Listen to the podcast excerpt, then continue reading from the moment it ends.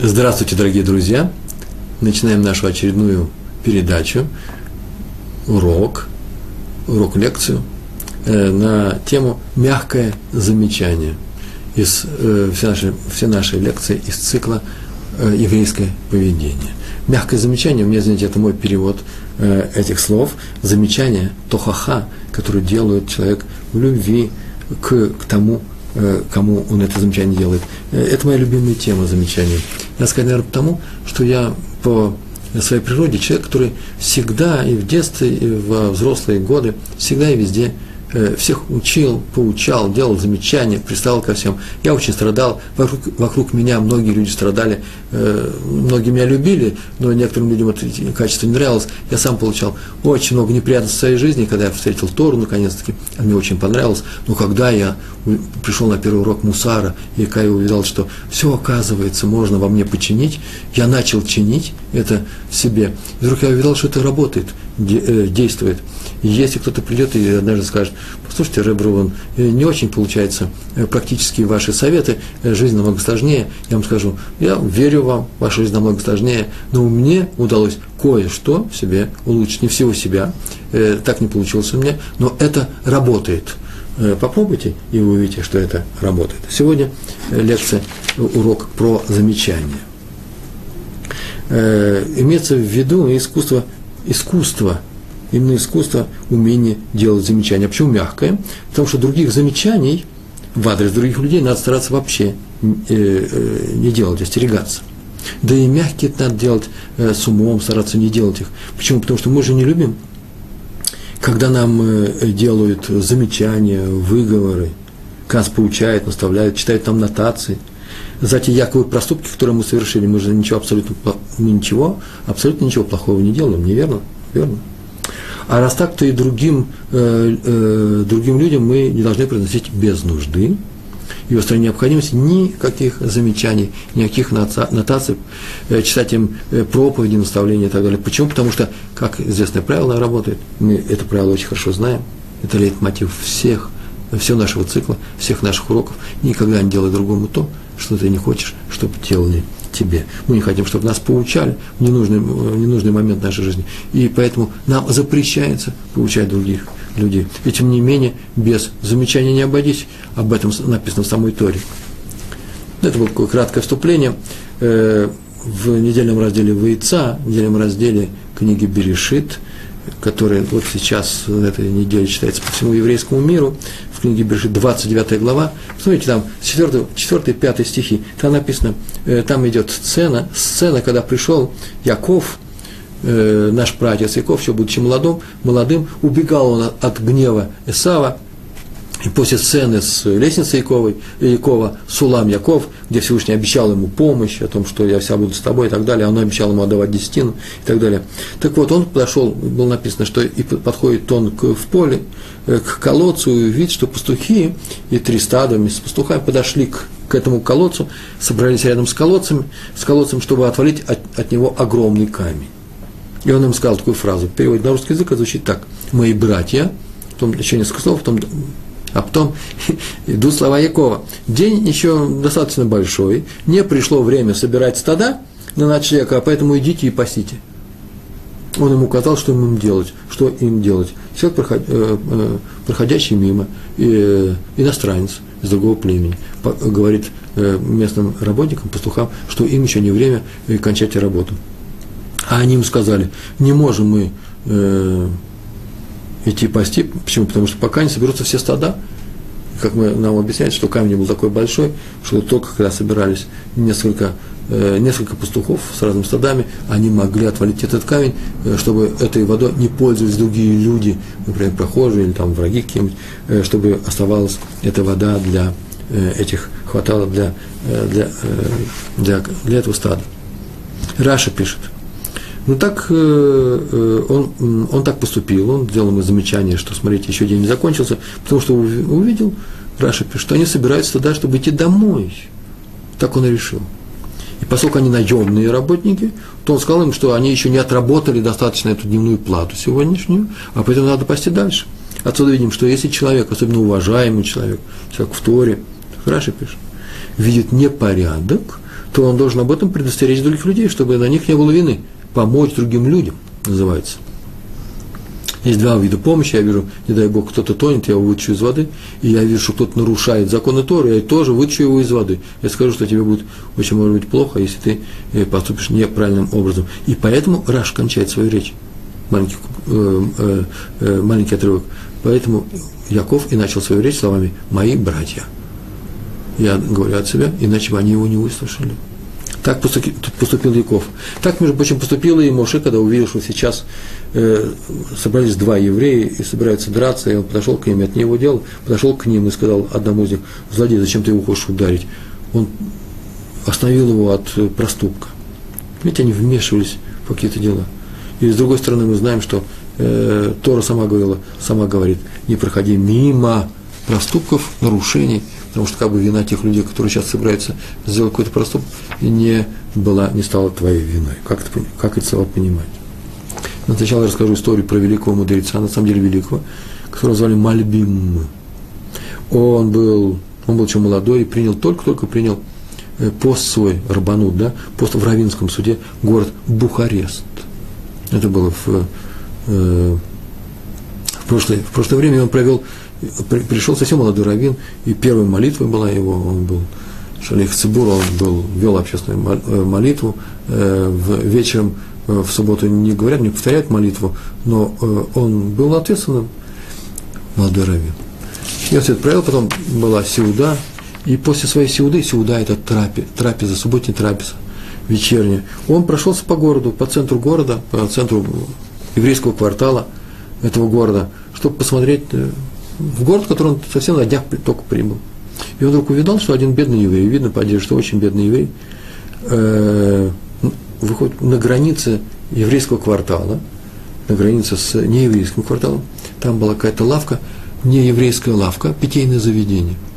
И туда этот еврей заходит, достает из кармана, видно, через большую витрину, Бухарест вообще европейский город, там были питейные заведения, даже с витринами были, как в Вене заходит и вся улицами, достает свои какие-то медные игрушки, несколько монет, кладет их на стойку и берет рюмку водки и упивает. Это в субботу все происходит. Он ужасно расстроился и понял, что нужно начать свою равинскую деятельность в городе Бухаресте с какого-то хорошего дела, в то же время что-то исправить. Видно, что, наверное, тут э, уровень соблюдения заповеди Торы – времена Мальбема, они уже были недостаточно большой высоте, так или иначе нужно что-то сделать. Этот еврей только что был на моей молитве. И сейчас он выходит и идет и выпивает водку в субботу за деньги. Ужас как. Но обидеть этого человека нельзя. И что сделал там Мальбим? Ну, был очень умным и утренняя дроша, дроша – это речь, которую делает Равин перед э, своей общиной, э, после утренней э, молитвы, перед тем, как разойтись по домам и сказать кидуши и приступить к утренней трапезе, к утренней сегодня. И он сказал свою дрошу, и в этой дроше он рассказал как раз об этой истории. Как он сказал? Он сказал всем им, разговор шел на индиш, что сегодня ночью, он так сказал, приснился мне сон. И в этом сне появились два ангела – которые подхватили меня за руки и отнесли на небо. Мы долетели на небо, а в, в этот момент там вершился суд э, над, над общиной города Бухарест. Там решали вопрос, как с ней поступать, что там и что делать. Там стояли большие весы. И подошел ангел, один ангел положил, подошел и положил на правую чашку этих весов большой мешок с деньгами. И было объявлено, что это деньги, которые сдали собирали на Цдаку евреи города Бухарест. Огромный, огромный мешок. И эта чашка тут же упала.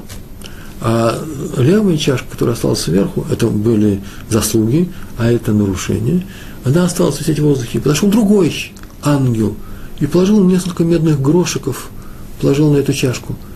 И эта чашка начала опускаться. И все посмотрели на меня, я сказал, как это может быть? Несколько грошиков – а я отвечаю за общину Бухарест, у меня, извините, он не случайный человек. Я поэтому сюда и перенесли ангелы. Эти несколько грошков перетянули огромную чашу, с, не огромную чашу, а чашу с, э, с большой цдакой. А ему сказали, ну да, конечно же. Дело в том, что это не простые игрушки. Эти игрушки были сегодня отданы в субботу в питейном заведении за рюмку водки. Но ведь справа-то лежит большой мешок. И нет, Эти монеты были последними в доме. Там осталась голодающая семья. И ничего не было приготовлено к субботе из-за того, чтобы отец их отнес, чтобы выпить на них. Этот человек, какой-то человек в этой общине пропивает последние деньги. Когда? В субботу. И что теперь будет, спросил Равин. Так он рассказывает своей общине. А теперь будут большие неприятности евреям города Бухарест. А как их спасти?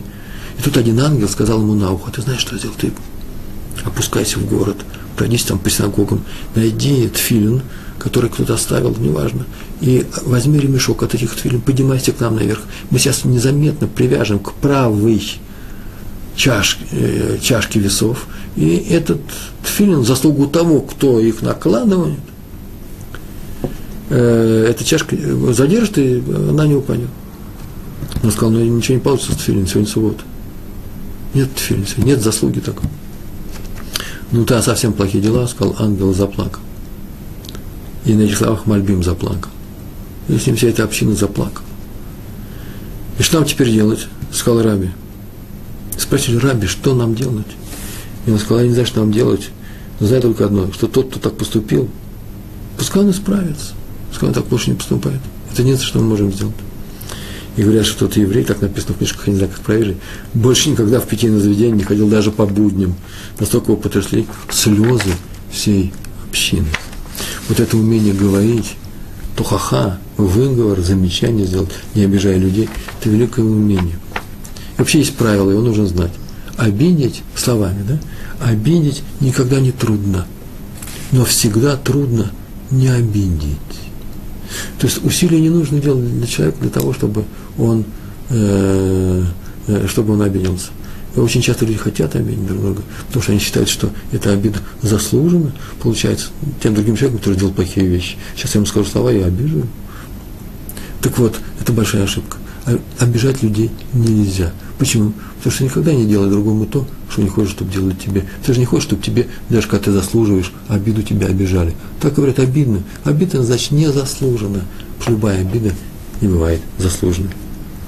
Обидеть никогда не трудно, но всегда трудно не обидеть человека. Тем не менее, желание не обижать людей не освобождает нас от обязанности помогать э, им э, не нарушать запреты Торы, э, запреты, связанные с заповедями Торы, не нарушая их. Рамбам, великий Майманид, да, великий еврейский э, законоучитель, в своей книге называется Аллахот Деот, Деос, в, в Деот, седьмая часть.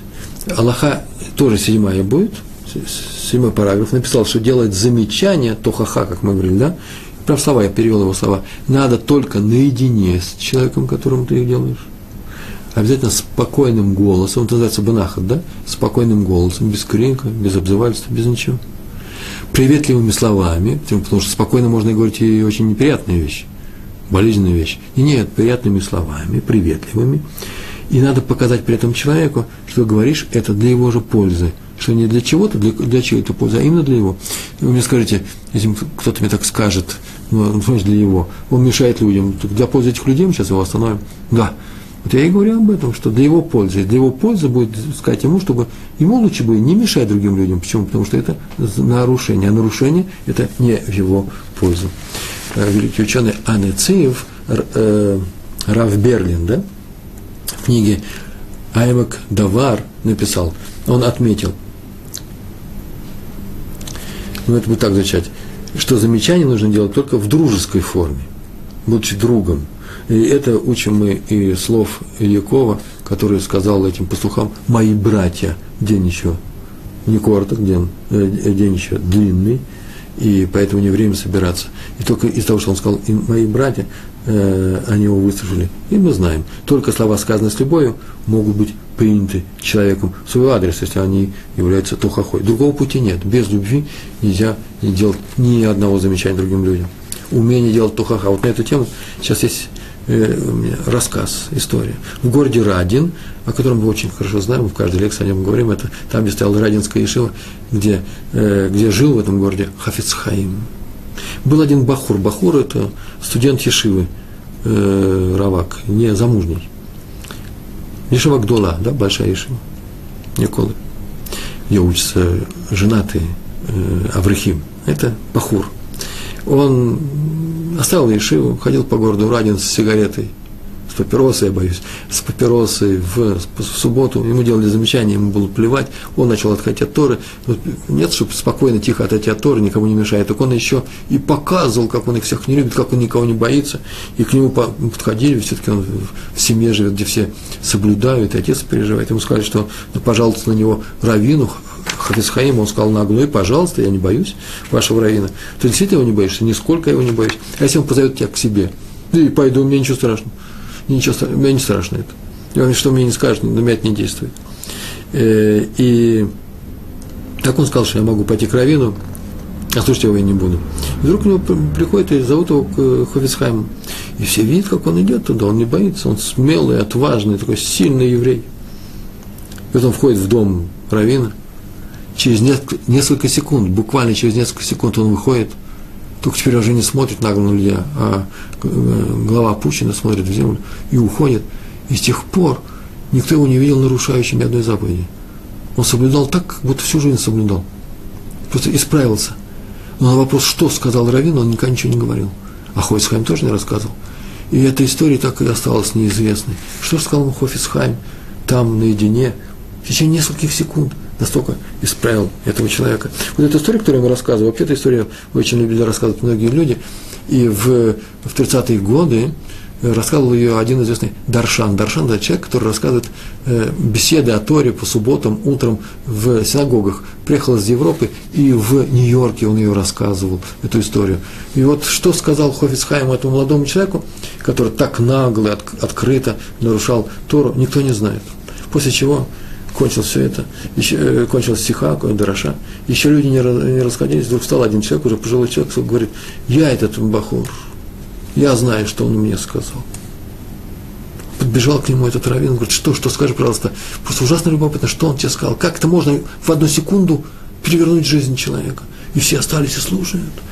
Этот Бахур, который соблюдает, Бахуром был, да, соблюдает, замечательно соблюдает, замечательная семья, так, оказывается, про него рассказывают эту историю. Говорит, да, это был я. И он сказал, что он ему сказал. Я вот вошел к Хофицхайму, он ко мне подошел, он был очень старый.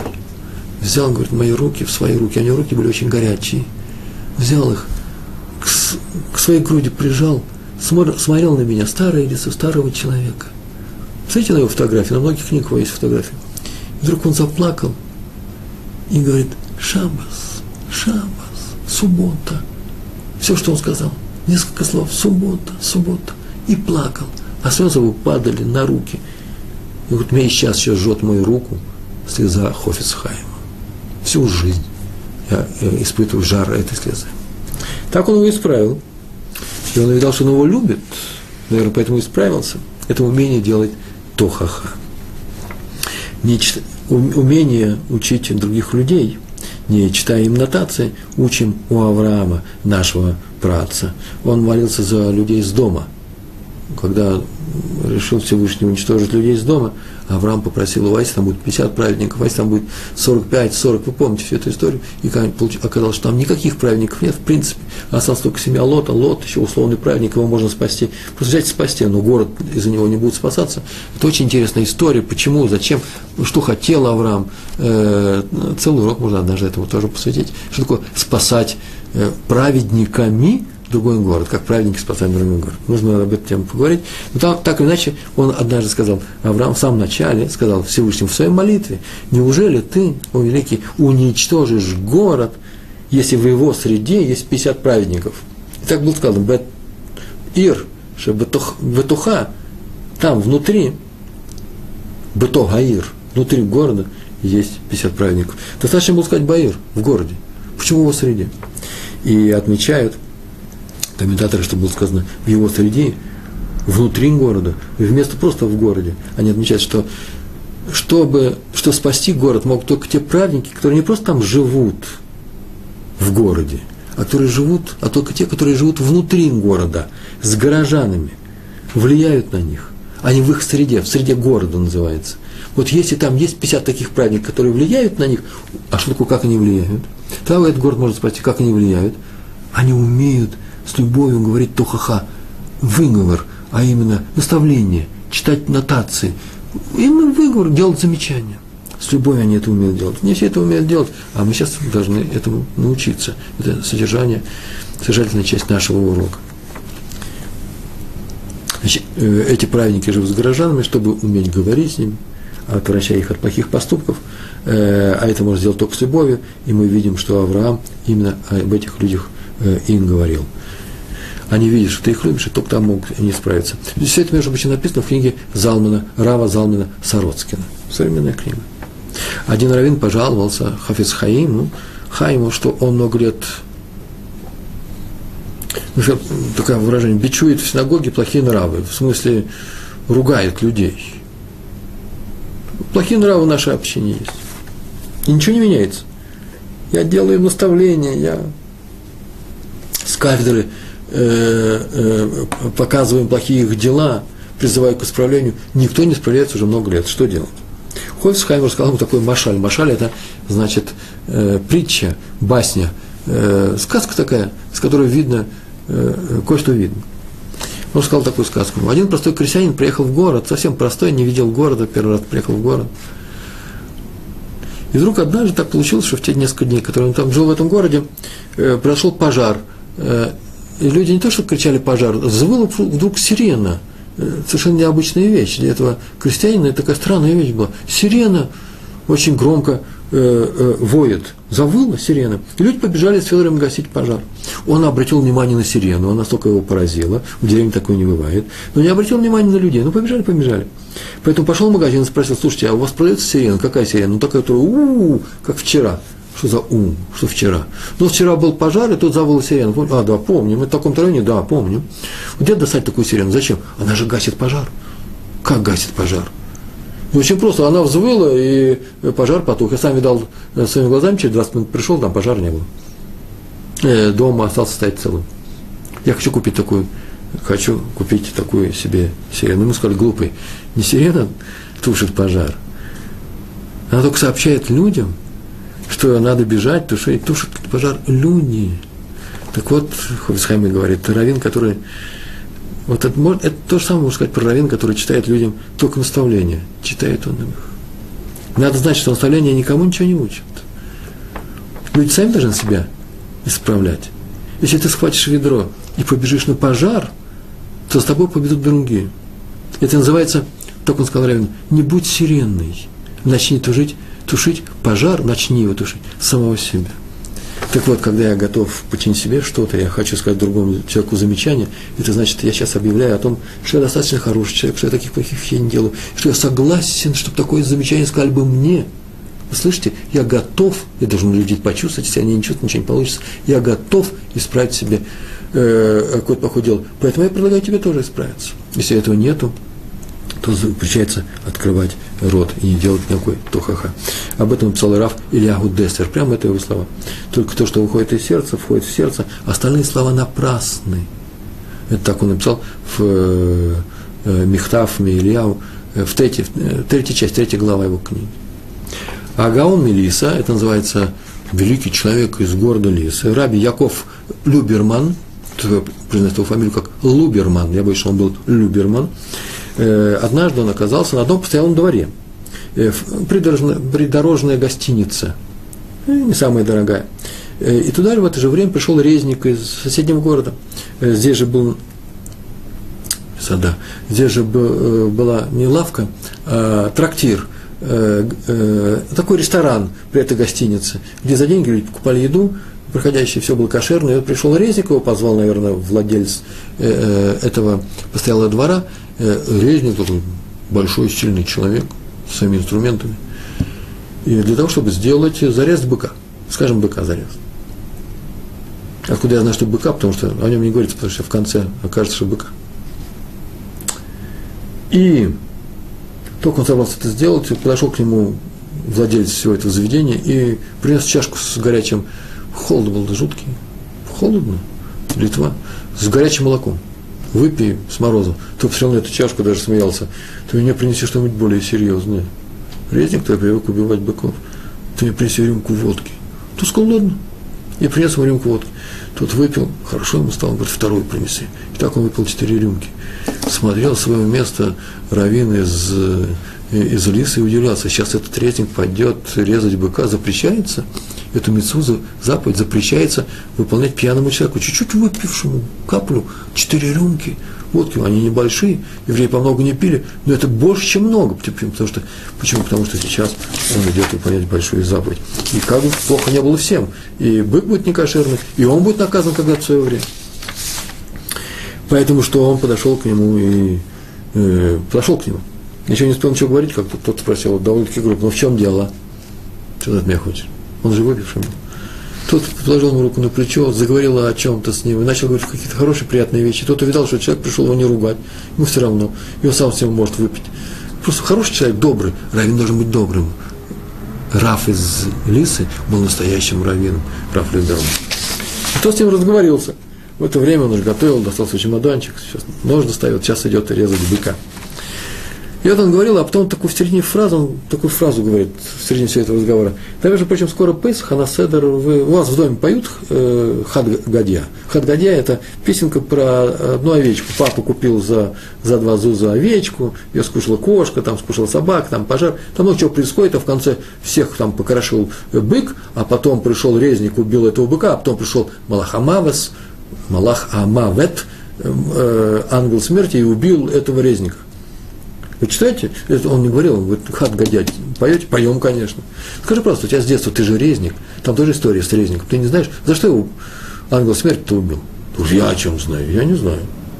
Когда-то ангел смерти убивает всех. Вот в этой, в, этой, в этой же песне чему-то нас нужно научить. Он же взял его и убил. Почему? Я не знаю. А вот я догадываюсь, за что он его убил. Ты знаешь, по-моему, там был слишком сильный мороз в это время. А резник был умный, говорит, а, сильный мороз. Он, наверное, пришел с мороза. Конечно же. И выпил четыре рюмки водки. Твердов, не всякого сомнения. И он выпил четыре рюмки водки.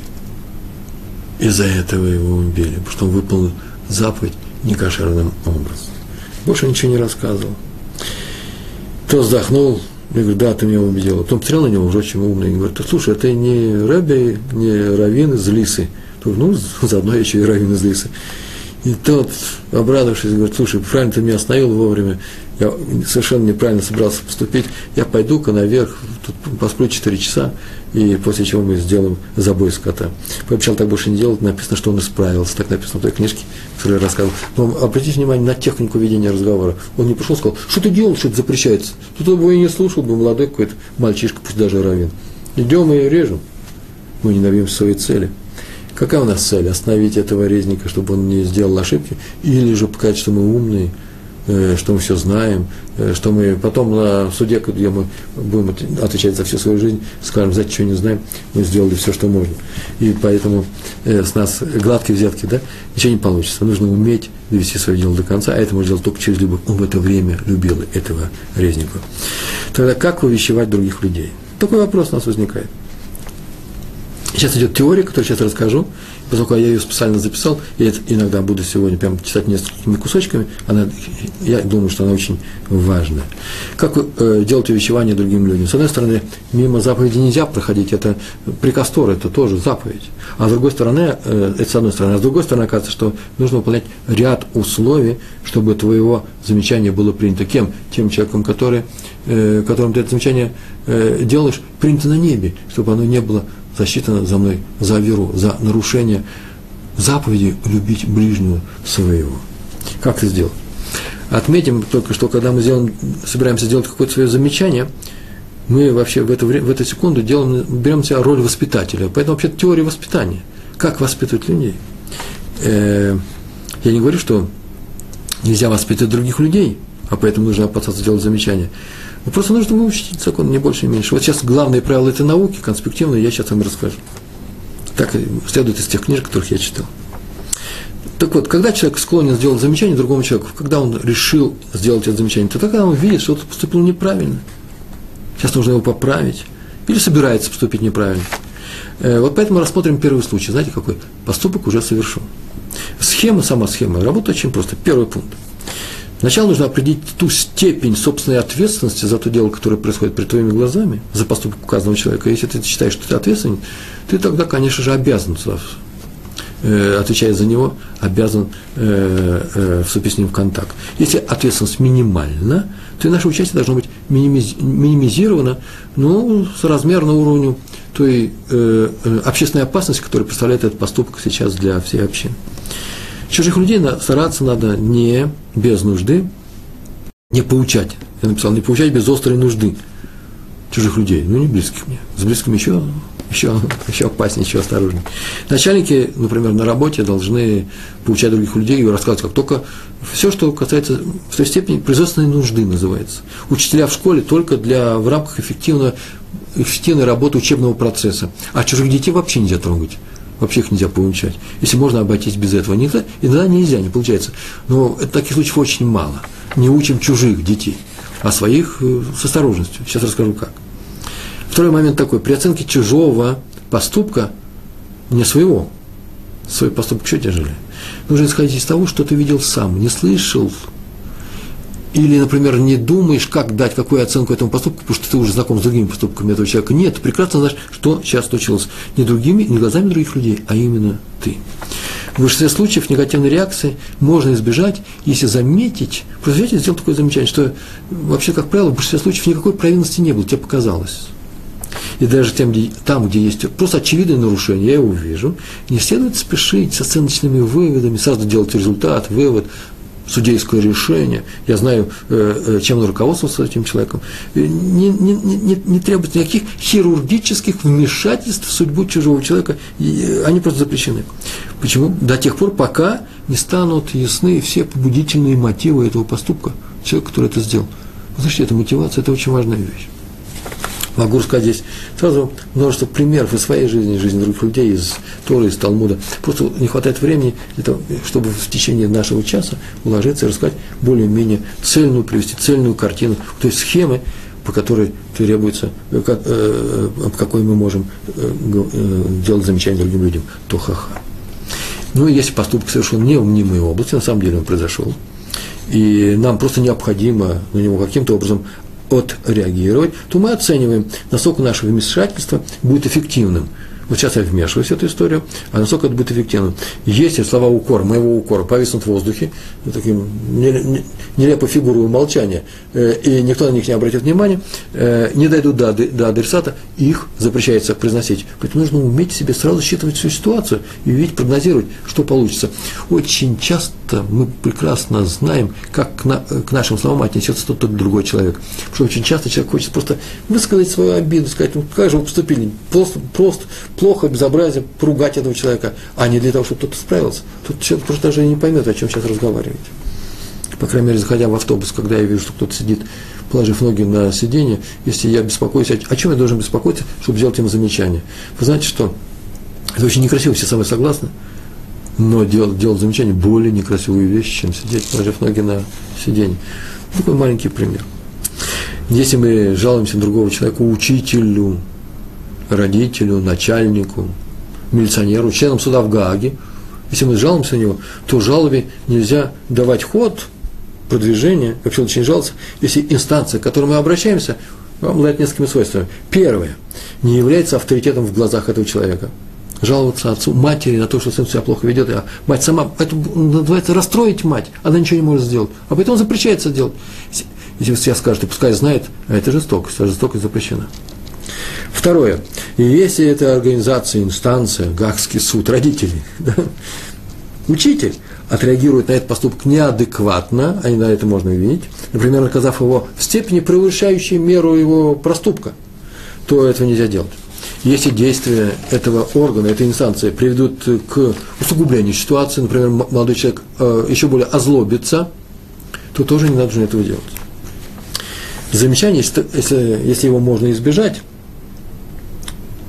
если замечание, если нельзя избежать, которого нельзя избежать, нужно делать, если уж по необходимости делать замечание другому человеку, только наедине, то, о чем написал Рамбам. Ни в коем случае не позорь его перед другими. Простое правило, правило. Согласен с что простое. Но то же самое сделайте с вашими детьми. Если вы хотите сделать замечание своему ребенку, не при маме, не при других братьях и сестрах, тем более не при других людях. Это правило тотальное. Оно связано со всем. Если вы хотите сделать замечание классу, значит классу но не, на, э, не в присутствии другого класса. если хотите сделать замечание двум э, немножко плохо себя ведущих э, э, э, своим сыновьям, то значит при этих им и нужно сделать замечание. Эти, им двоим можно, но третьего не зовите сына. Еще один важный пункт. Следствие, между прочим, из этого, для случая с детьми, очень непростое, э, непростое следствие, очень серьезное. Отец, если высказывает упрек в адрес э, своего ребенка, то старается это сделать не перед мамой, мы часто говорили, не перед сестрами, братьями, соседями, директором школы. Директор ругает вашего сына, не подакивайте директору и не ругайте его э, при директоре, а он еще и дома себя плохо ведет. Это называется усугубить ситуацию, сделать хуже. И мы добьемся еще худшего результата.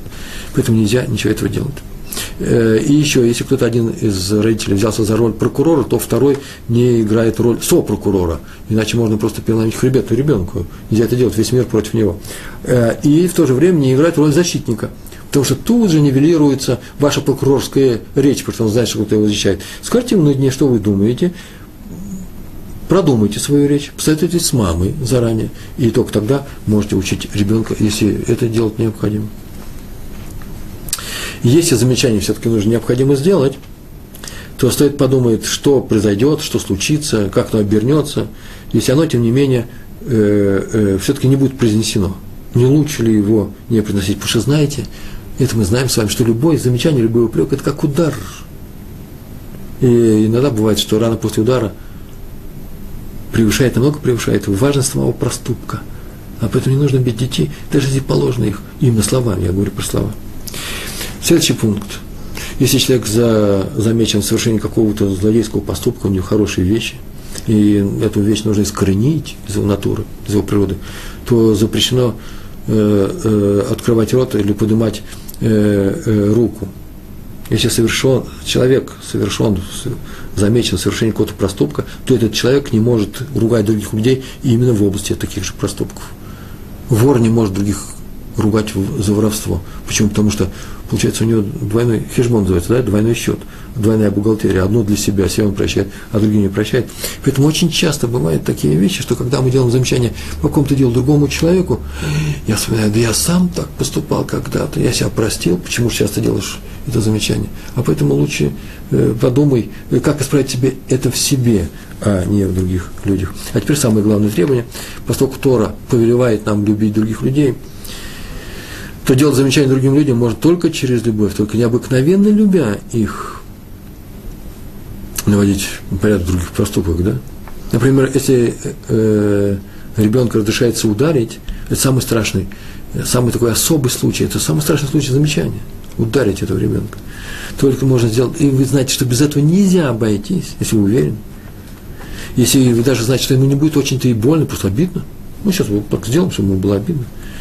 Если тот, кто наказывает его родительским ударом, родитель в это время не плачет, то он жестокий человек. Тот, кто ударил ребенка, может сыграть гнев, но нельзя гневаться, и должен быть плакать, должен плакать не меньше, чем этот ребенок в эту секунду. И тогда это будет принято, и на ней будет принято этим ребенком принято, что он должен видеть, что папа меня любит. Что же я такое сделал, что даже папа меня ударил? Я видел, папа готов был расплакаться. А все остальное следствие из этого, из этого многопунктное правило, которое сейчас я перечислил, все это остальное следствие. Несколько следствий я вам почитаю. Первое. Нельзя верить ничьим словам негативного э, оценочного свойства о чужих проступках. Вот тот плохо себя ведет. Почему? Их можно иногда принять во внимание, но нельзя, э, если есть опас, опасения серьезных последствий. Э, но и тогда э, нужно реагировать к этому, на, э, нужно реагировать самым щадящим и любящим образом. Если у нас нет любви к, к нашему окружению, значит вообще мы не можем взять на себя роль учителей в этом окружении. Поступаем так, как, как хотели бы, чтобы поступали с нами, если мы оказались в такой ситуации. Мне кто-то говорит, ну, извините, прям простой, простая вещь, кто-то что-то украл, я же не ворую, сейчас мы его накажем как вора. Ну, во-первых, я не знаю, не воруем ли мы. Это во-первых. Во-вторых, еще нужно э, изучить вопрос, почему этот человек ворует. Еще не знать, что ему, например, нечего кушать, а может быть и нечего кушать. А нечего кушать, может быть, и я возьму. Я вообще-то уверен, я просто знаю, такой опыт в моей жизни, что тот, кто других ругает за воровство, и сам способен на воровство. Вы все приехали из той страны, в которой спокойно берут чужие. Что же теперь хотите? Если вы так говорите, а я хочу, чтобы ребенок не воровал в нашей семье. А, у нас называется, можем делать с лохами, что хотим, а у пахана нельзя, это же банда получается. Если мы разрешаем воровать у других, мы же воруем у других. Я, у меня, знаете, взял э, крайний случай воровством, и я знаю, что здесь культурные люди сидят, воспитанные, цивилизованные евреи, никто из нас ничего не ворует. Хотя в Талмуде написано о том, что уклониться, воздержаться от полностью быть чистым от воровства очень трудно. Это одна из самых трудных э, заповедей. А поэтому будем э, щадящими с другими людьми, которые э, совершают этот проступок. И следующее следствие. Никогда не ведем себя как грозные судьи, как грозные прокуроры – как гроза нравов. Если наша задача всего лишь защитить собственный покой. Ну, нам хочется, чтобы нам было спокойно, э, поберечь наши нервы, удобства. Особенно с детьми это важно. Приходит э, мама с, домой, с работы, требует тишины и просит, я, э, кричит на детей, я спрашиваю, почему мы это сейчас делаем, почему нам нужно кричать на наших детей, и мне эта женщина может ответить на уроке, она сама привела пример прямо на уроке, она говорит, ну как же, я же не хочу их выучить эгоистами, я хочу, чтобы они беспокоились о чужом покое. О, мы об чужом покое беспокоимся. Я боюсь, мы беспокоимся сейчас о своем покое. И выдаем его за нашу заботу о людях, о их нравственном уровне, и начинаем наших детей получать, как нельзя действовать. Чувство уважения воспитывается, чтобы они меня уважали. Уважать свою маму, которая пришла с работы. Уваж... Чувство уважения воспитывается не окриками, не криками, а собственным примером. Как Авраам Авину учил других людей. Он не говорил, не делайте того-то, не делайте этого. Он мог так говорить. То когда приходили люди, говорили, что чего не делать. Вот часто пришли на уроки и спрашиваете, Реброн, как нам нужно научиться делать хорошие замечания и не делать плохих? Я вам могу рассказать. Но бежать за вами, когда вы меня не просили этого урока и говорить, знаете, поступай так-то и так-то, это называется то ха это называется воспитательная часть пошла. Это лучше не делать. Не приставать э, к людям, если вы видите, что можно, что это не тот случай, когда Тора требует, говорит, сделай ему замечание. Если это можно сделать, ни в коем случае нельзя делать нужно предоставить людям спокойно существовать и не мешать им э, своими советами, своей, своими нотациями. И вообще борьба за собственный авторитет, чтобы они видели, что я серьезный человек, что я знаю, как себя вести, я хороший, вы плохие. Так вот, э, это совершенно недопустимо. Нет такой вещи, как авторитет. Если вам на лекции кто-то начнет рассказывать о том, что еврейская наука говорит о том, что есть авторитет учителей, я согласен с этим. На этой лекции есть. Возможно, что это есть, так оно и есть. У нас на нашей лекции такой, э, такой контекст нашей лекции предполагает совсем другой формат, а именно э, мы боимся из авторитета сделать тоталитарное такое правление, что ли, подавлять, подавлять других людей авторитетом. Жуткая вещь. Авторитет, завоевать авторитет нельзя в результате завоевания борьбы с другими людьми. Это следствие, а не цель э, нашей воспитательной программы, потому что все мы люди-воспитатели, даже тот человек, который вообще-то не учитель, все равно воспитываешь своих детей, поэтому многие примеров мы рассказываем про наших детей.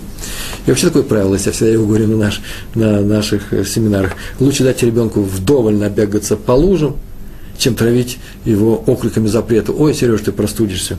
Почему? Потому что мне говорят, э, простуды мы боимся, чтобы он не заболел. Так вот, я так говорю, что лучше немного простудиться, чем всю жизнь носить в себе шрамы родительских понуканий и окриков. Эти окрики могут привести к одному из двух. Или к истеричности характера, или закалят в ребенке способность, э, э, закалять в ребенке некоторую способность, а именно какую?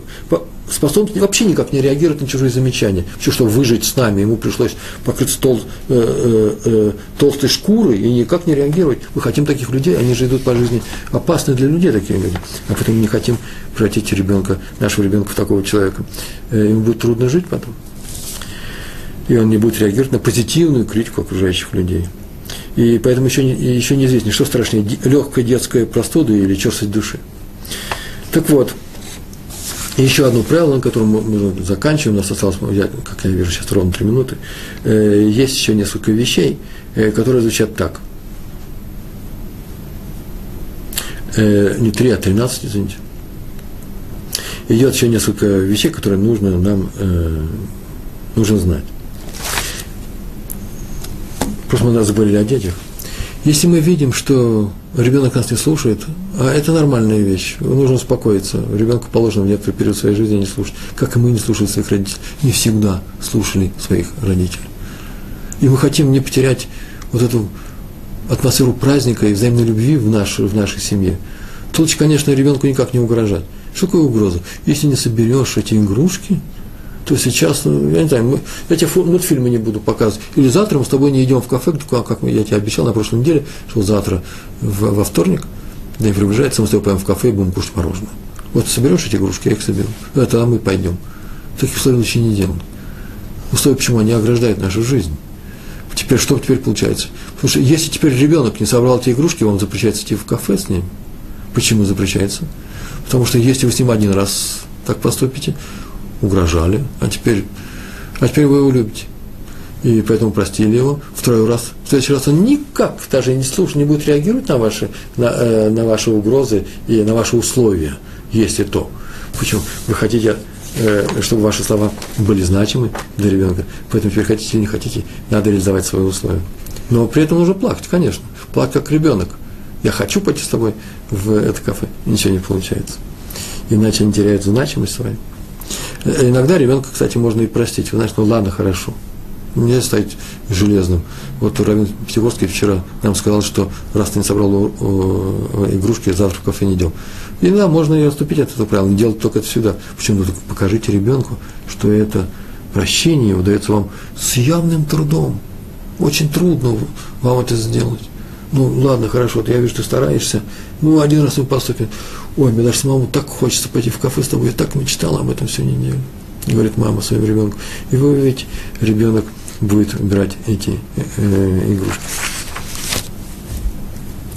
Я в свое время э, от организации ШУ по разным городам Израиля, и там давала лекции – и в конце лекции идут вопросы и ответы. Там обязательно лекция про воспитание. Сейчас я просто э, конспективно пробежался по главным э, моментам этой лекции. Обязательно идут вопросы. А на этих вопросах обязательно задают э, люди, э, описывают ситуации, которые у них происходят в доме. По-моему, я однажды даже на одной из своих видеолекций уже рассказывал эту историю. Она настолько такая конкретная и хорошо звучит, оформлена, что там сразу много свойств э, э, можно узнать свойств, а именно свойств Торы, как, как Тора говорит нам, как нужно поступать с детьми в некоторых ситуациях. Мама говорит, рассказывает, что приходит на усталая с работы, и сидят две девочки, помню, я рассказал, по-моему, месяц назад, и э, две девочки, одна играет в компьютер, другая читает книжки, а здесь немытый, ворох немытой посуды, крана не видно.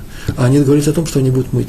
И она ужасно расстроена. Конечно же, сказала в сердцах, все же думала о них и э, как заставить их мыть посуду, а, э, она не знает, это же из раза в раз повторяется. А теперь Раф Пятигорский, Рэб Руван, скажите, что это предел? Какой совет я могу дать? Как у нас дома, я сейчас не буду рассказать, какой я хороший, не буду это рассказывать. Это не, самый хороший способ преподавания. Я стараюсь быть хорошим, я просто знаю теорию. И когда в доме у нас Э, после э, субботней трапезы все остается на столе. Я знаю, сейчас придут к нам э, гости, мои друзья сейчас будем учить Гемару. Я знаю, когда он придет, мой друг, тоже все уберут со стола. Но я хочу, чтобы это было убрано заранее. И когда мама попросит девочек, давайте собирать, мама что-то начнет собирать со стола, я встану молча и начну собирать эти вещи и носить их. Папа собирает многодетный, чтобы были все здоровые э, семье, собирает э, посуду со стола. И обязательно кто-нибудь подбежит ко мне и начинает со мной собирать. Я постараюсь ни слова им не сказать. А что вы сидите? Что вы расселись? Вы кушали, а я, папа, я усталый человек, я уже старый человек. Дедушка, собирает со стола посуду, ни слова не скажу. Тора запрещает. Учим только своим примером. Так что мне делать, Реброван? Ну, очень просто. Я вхожу домой, немытая посуда. Если мытая посуда, праздник. Что случилось? Ну, пока еще у нас не праздник. Праздник нужно готовиться. Сейчас мы готовим этот праздник. Я захожу домой. Сидят мои любимые девочки. Это свет моей жизни. Одно я подарил компьютер. Это же непростая вещь. Это стоит много денег. Я подарил компьютер, чтобы она там училась, чтобы он там играл в какие-то игры. И она играет. Понравилось. Мой подарок сыграл. Вторая девочка сидит и читает книжку. Сидит читает. Она любит книжки читать. Как хорошо, это же праздник, это же, это же песня, как сейчас многие говорят. Какая песня? Девочка не, с подругами ходит по улицам, Всякое бывает на, э, на улице, даже в Израиле, все что угодно. А сидит дома и читает книжку. Счастье какое. Подойдите к ней, погладьте по голове, по головке, поцелуйте, и спросите, Мирим, скажи, просто, что ты сейчас читаешь? Она же сам с удовольствием расскажет. Ну нет, она сейчас не расскажет, потому что у нее сейчас, сейчас в метах самое, самое там что-то происходит. Потом она нам все это перескажет. Улыбайтесь на нее, смотрите, любите ее, подойти к другой девочке. Только хорошо. Я знаю, что мы усталые пришли с работы, очень усталые. С ног валимся. Идем на кухню и моем посуду. Попробуйте это сделать, вы не вырастите эгоистов этих девочек. Почему? Потому что рано или поздно подбегут и скажут, мама, которая нас любит, а любовь всегда, всегда возбуждает ответную любовь. Они подбегут и скажут, мама нас любит, а мы ей не помогаем, мы обязательно поможем. Хотя там очень большое напряжение в этой книжке и в этом компьютере но они это будут делать заранее. И вы увидите, они вырастут там людьми отнюдь не хуже, чем мы. Между прочим, я даже не задаю такой вопрос, а мы в свое время мыли посуду в нашем доме. У нас с мамой никаких, на этой почве с родителями не было никаких э, столкновений. Все ли мы делали по дому, как э, хотим, чтобы наши дети делали. И один из последних пунктов – чужую жизнь без спроса вмешиваться запрещается. Что это означает? Это означает, что любое вмешательство – любое замечание – это есть вмешательство в чужую жизнь. Я вам даю оценку э, человеку, как себя вести. И часто очень ничего плохого он не сделал, но просто он ведет себя не так, как я. И, предположим, я даже даю ему оценку вслух, я могу, что не следовало бы это сделать. Э, это не потому, что я хочу показать, что я лучше, а это вообще запрещается. Очень, много, очень часто так и люди многие поступают. И это нужно просто выбросить свои практики. Ой, смотрите, он соврал. Это означает, смотрите, а я какой хороший, а я не вру. Это голословное заявление. Лучше об этом вообще не говорить, лучше не врать и молчать об этом. Но э, любой, любой вмешательство в чужую жизнь не приветствуется. Между прочим, еврейский вариант этого правила, я сейчас его просто э, прочитаю, он звучит еще более э, резче. Там просто э, советуется, не вмешивается, да? а тут он не вмешивается, не вмешивается в чужие дела без личного на то приглашения. Вас должны пригласить только если тебя настоятельно просят дать совет, поучение, нравоучение, почитай нам, пожалуйста, нотацию, вот тогда ты это можешь сделать. Мы, мы, мы помним, да, есть такие случаи, когда не надо никакого, никакого разрешения. Человек явно делает нарушение, и лучше его предупредить, что это лучше не делать. Человек начал какое-то есть э, какое-то э, э, мясо э, в, в парке, я подхожу к нему, ты что, здесь вот купил, ты меня извини, это свинина. Ты не знал, что это не кошерное заведение. Ой, скажет он, я не знал. Или же я знаю, что этому человеку все равно. Значит, если я к нему подойду, скажу, это свинина, скажу, ну и что? Ел и буду есть. Ну что вы добились своими словами? Его бы надо бы остановить, но э, э, э, хорошими, вот как мы говорили, хорошими словами, как мы приводили примеры, любя, как объяснили тому резнику о том, что лучше бы пьяным не убивать быков. Букет не любит, еврей не любит, Всевышний не любит, мы тоже это не любим. И ты сейчас не проявишь, он исправился. Нам же ведь не нужно Малахамавас, э, ангела смерти, который приходит и нас исправляет уже совсем, совсем другим способом. Так вот, э, если только человек нас пригласил, но при этом нужно тоже э, э, соблюдать три пункта, очень важно. Тебе на самом деле есть что сказать другому человеку. У нас сейчас осталось ровно пять минут, я вижу. Даже семь. Есть что сказать другому человеку и ты даешь совет, исходя из интересов данного человека. Слышите, тоже серьезная вещь. Я сейчас исхожу не из интересов меня, моих интересов.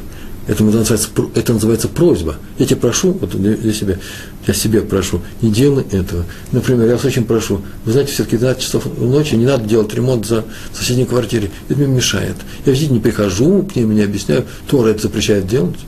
А вы безобразники как себя ведете. Я вот так не поступаю. Нет, я их просто прошу нужно, между прочим, отделить э, просьбу, э, э, уметь отличать просьбу от замечаний. Очень часто бывает, вы просто просите, ну, зачем же в резкой форме? Просите, ну, ну, а, натуральным образом, например, я вас очень прошу убрать э, ноги с сиденья, на которое я сейчас собираюсь сесть. Если я не собираюсь сесть, значит, если это происходит в Израиле, вообще ничего страшного не происходит, у нас здесь нет грязи. А если это происходит где-нибудь в других странах, я даже не знаю, с вашей еврейской внешностью, может быть, не надо в, в, вмешиваться в жизнь этого этноса, как бы хуже не было. Но если вокруг вас живут одни евреи, и вы эти в Бруклине, там на самом деле грязь, там есть грязь, там ни разу не было весной, а только там сухо, э, то, может быть, нужно побеспокоиться о э, том оплате тех людей, о брюках тех людей, которые сидят на это, на это сиденье. Э, а можно не беспокоиться, между прочим, если это ваше замечание не приведет к исправлению ситуации.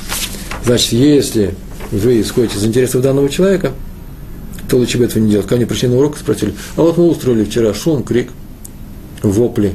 Рэбы, правильно мы поступили? Я скажу, какое было время? 12 часов. Неправильно. Вы меня спрашиваете, я говорю, неправильно. Это в ваших интересах, я говорю, не в своих интересах, в их интересах.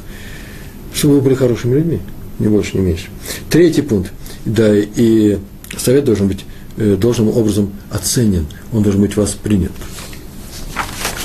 Как сейчас мы видим, есть 44 правила и 15 следствий из этих правил.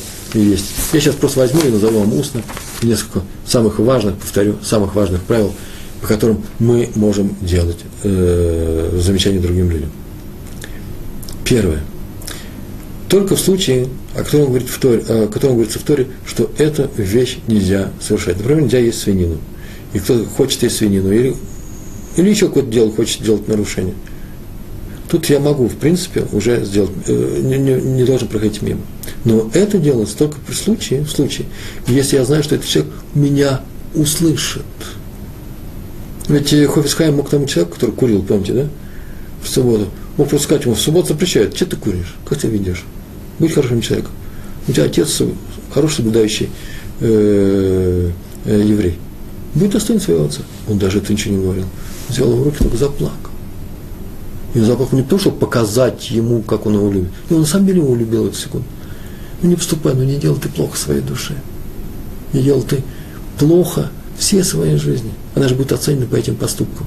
Мало того, что нарушаешь субботу, еще и делаешь это нарочно, бомизит называется, нарочно, призывая других людей. Есть же люди слабые, они могут с собой увлечься, да еще, ты еще будешь наказан за то, что призываешь людей. Ничего это Хофис Хайм не говорил. Он сказал, шамас, шамас. И заплакал. Заплакал, как, как над умирающим. И тот человек говорит, и сейчас у меня жжет эту руку от его следов, от его слез. Следующая вещь. Значит, я должен знать, что это будет услышано, а главное, я должен знать, что я на самом деле не ошибся, что я видел своими глазами, а не с чужих слов, не с чужой подачи. И я знаю, что этот человек меня услышит, а для этого я должен обладать авторитетом в его глазах, он меня должен услышать. Если, я его, если он меня не услышит, а ты кто такой? А почему ты вообще сюда вмешиваешься? Равин, равин, равин это в синагоге, а здесь ты в нашем дворе, ты никакой не равин. Мне запрещается говорить ему вообще что-нибудь, даже с любовью. Почему? Потому что он меня не слышит. У него уши закрыты, заткнуты. Мы как-то говорили на одном из наших уроков, просто простое очень правило, что запрещается говорить некоторые нравоучения, вообще любые нравоучения, человеку, который тебя не слышит. И в то же время запрещается молчать о, э, про сделанные э, проступки, о нарушениях человеку, который тебя согласен услышать. Чтобы он однажды не пришел тебе сказал, уж не знаю, в этой, в этой же или в следующей, после того, после того, как мы сделаем хешбон, счет всем э, нашим прегрешениям, получить награду, наказание, я не знаю, как это будет происходить, происходить но рано или поздно подойдет к и скажет, что ж ты меня не предупредил? Почему ты не сделал мне то, за что сейчас, в чем я сейчас жутко раскаиваюсь?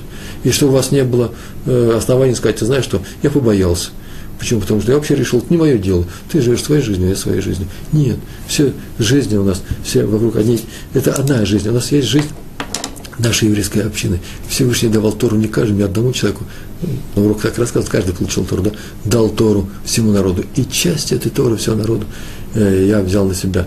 И у нас уже достаточно много людей, которые не, не выполняют свою часть Торы, не выполняют свой объем работы. А поэтому нам вообще вдвойне запрещается ошибаться и поступать плохо. Значит, я должен говорить с человеком, с каким, как я должен говорить с человеком?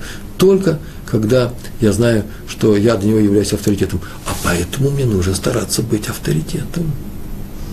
Мне нужно быть человеком, которого уважают. Не потому, что я говорю, ну, я не знаю, э, Баранкин, э, э, быть человеком. Да? Такое было произведение и все. Почему он должен быть человеком Баракин? Он хочет быть муравьем, хочет быть э, детская книжка, э, воробьем, э, муравьем. Кем-то он хочет быть. Почему он должен быть человеком, таким как я? Да нет. Баранкин быть человеком, когда Баранкин приходит и говорит, как стать человеком? О, тогда я могу э, э, наставить на, на путь праведный. А именно, как я это делаю? Как это мы должны делать? Собственным пример, примером.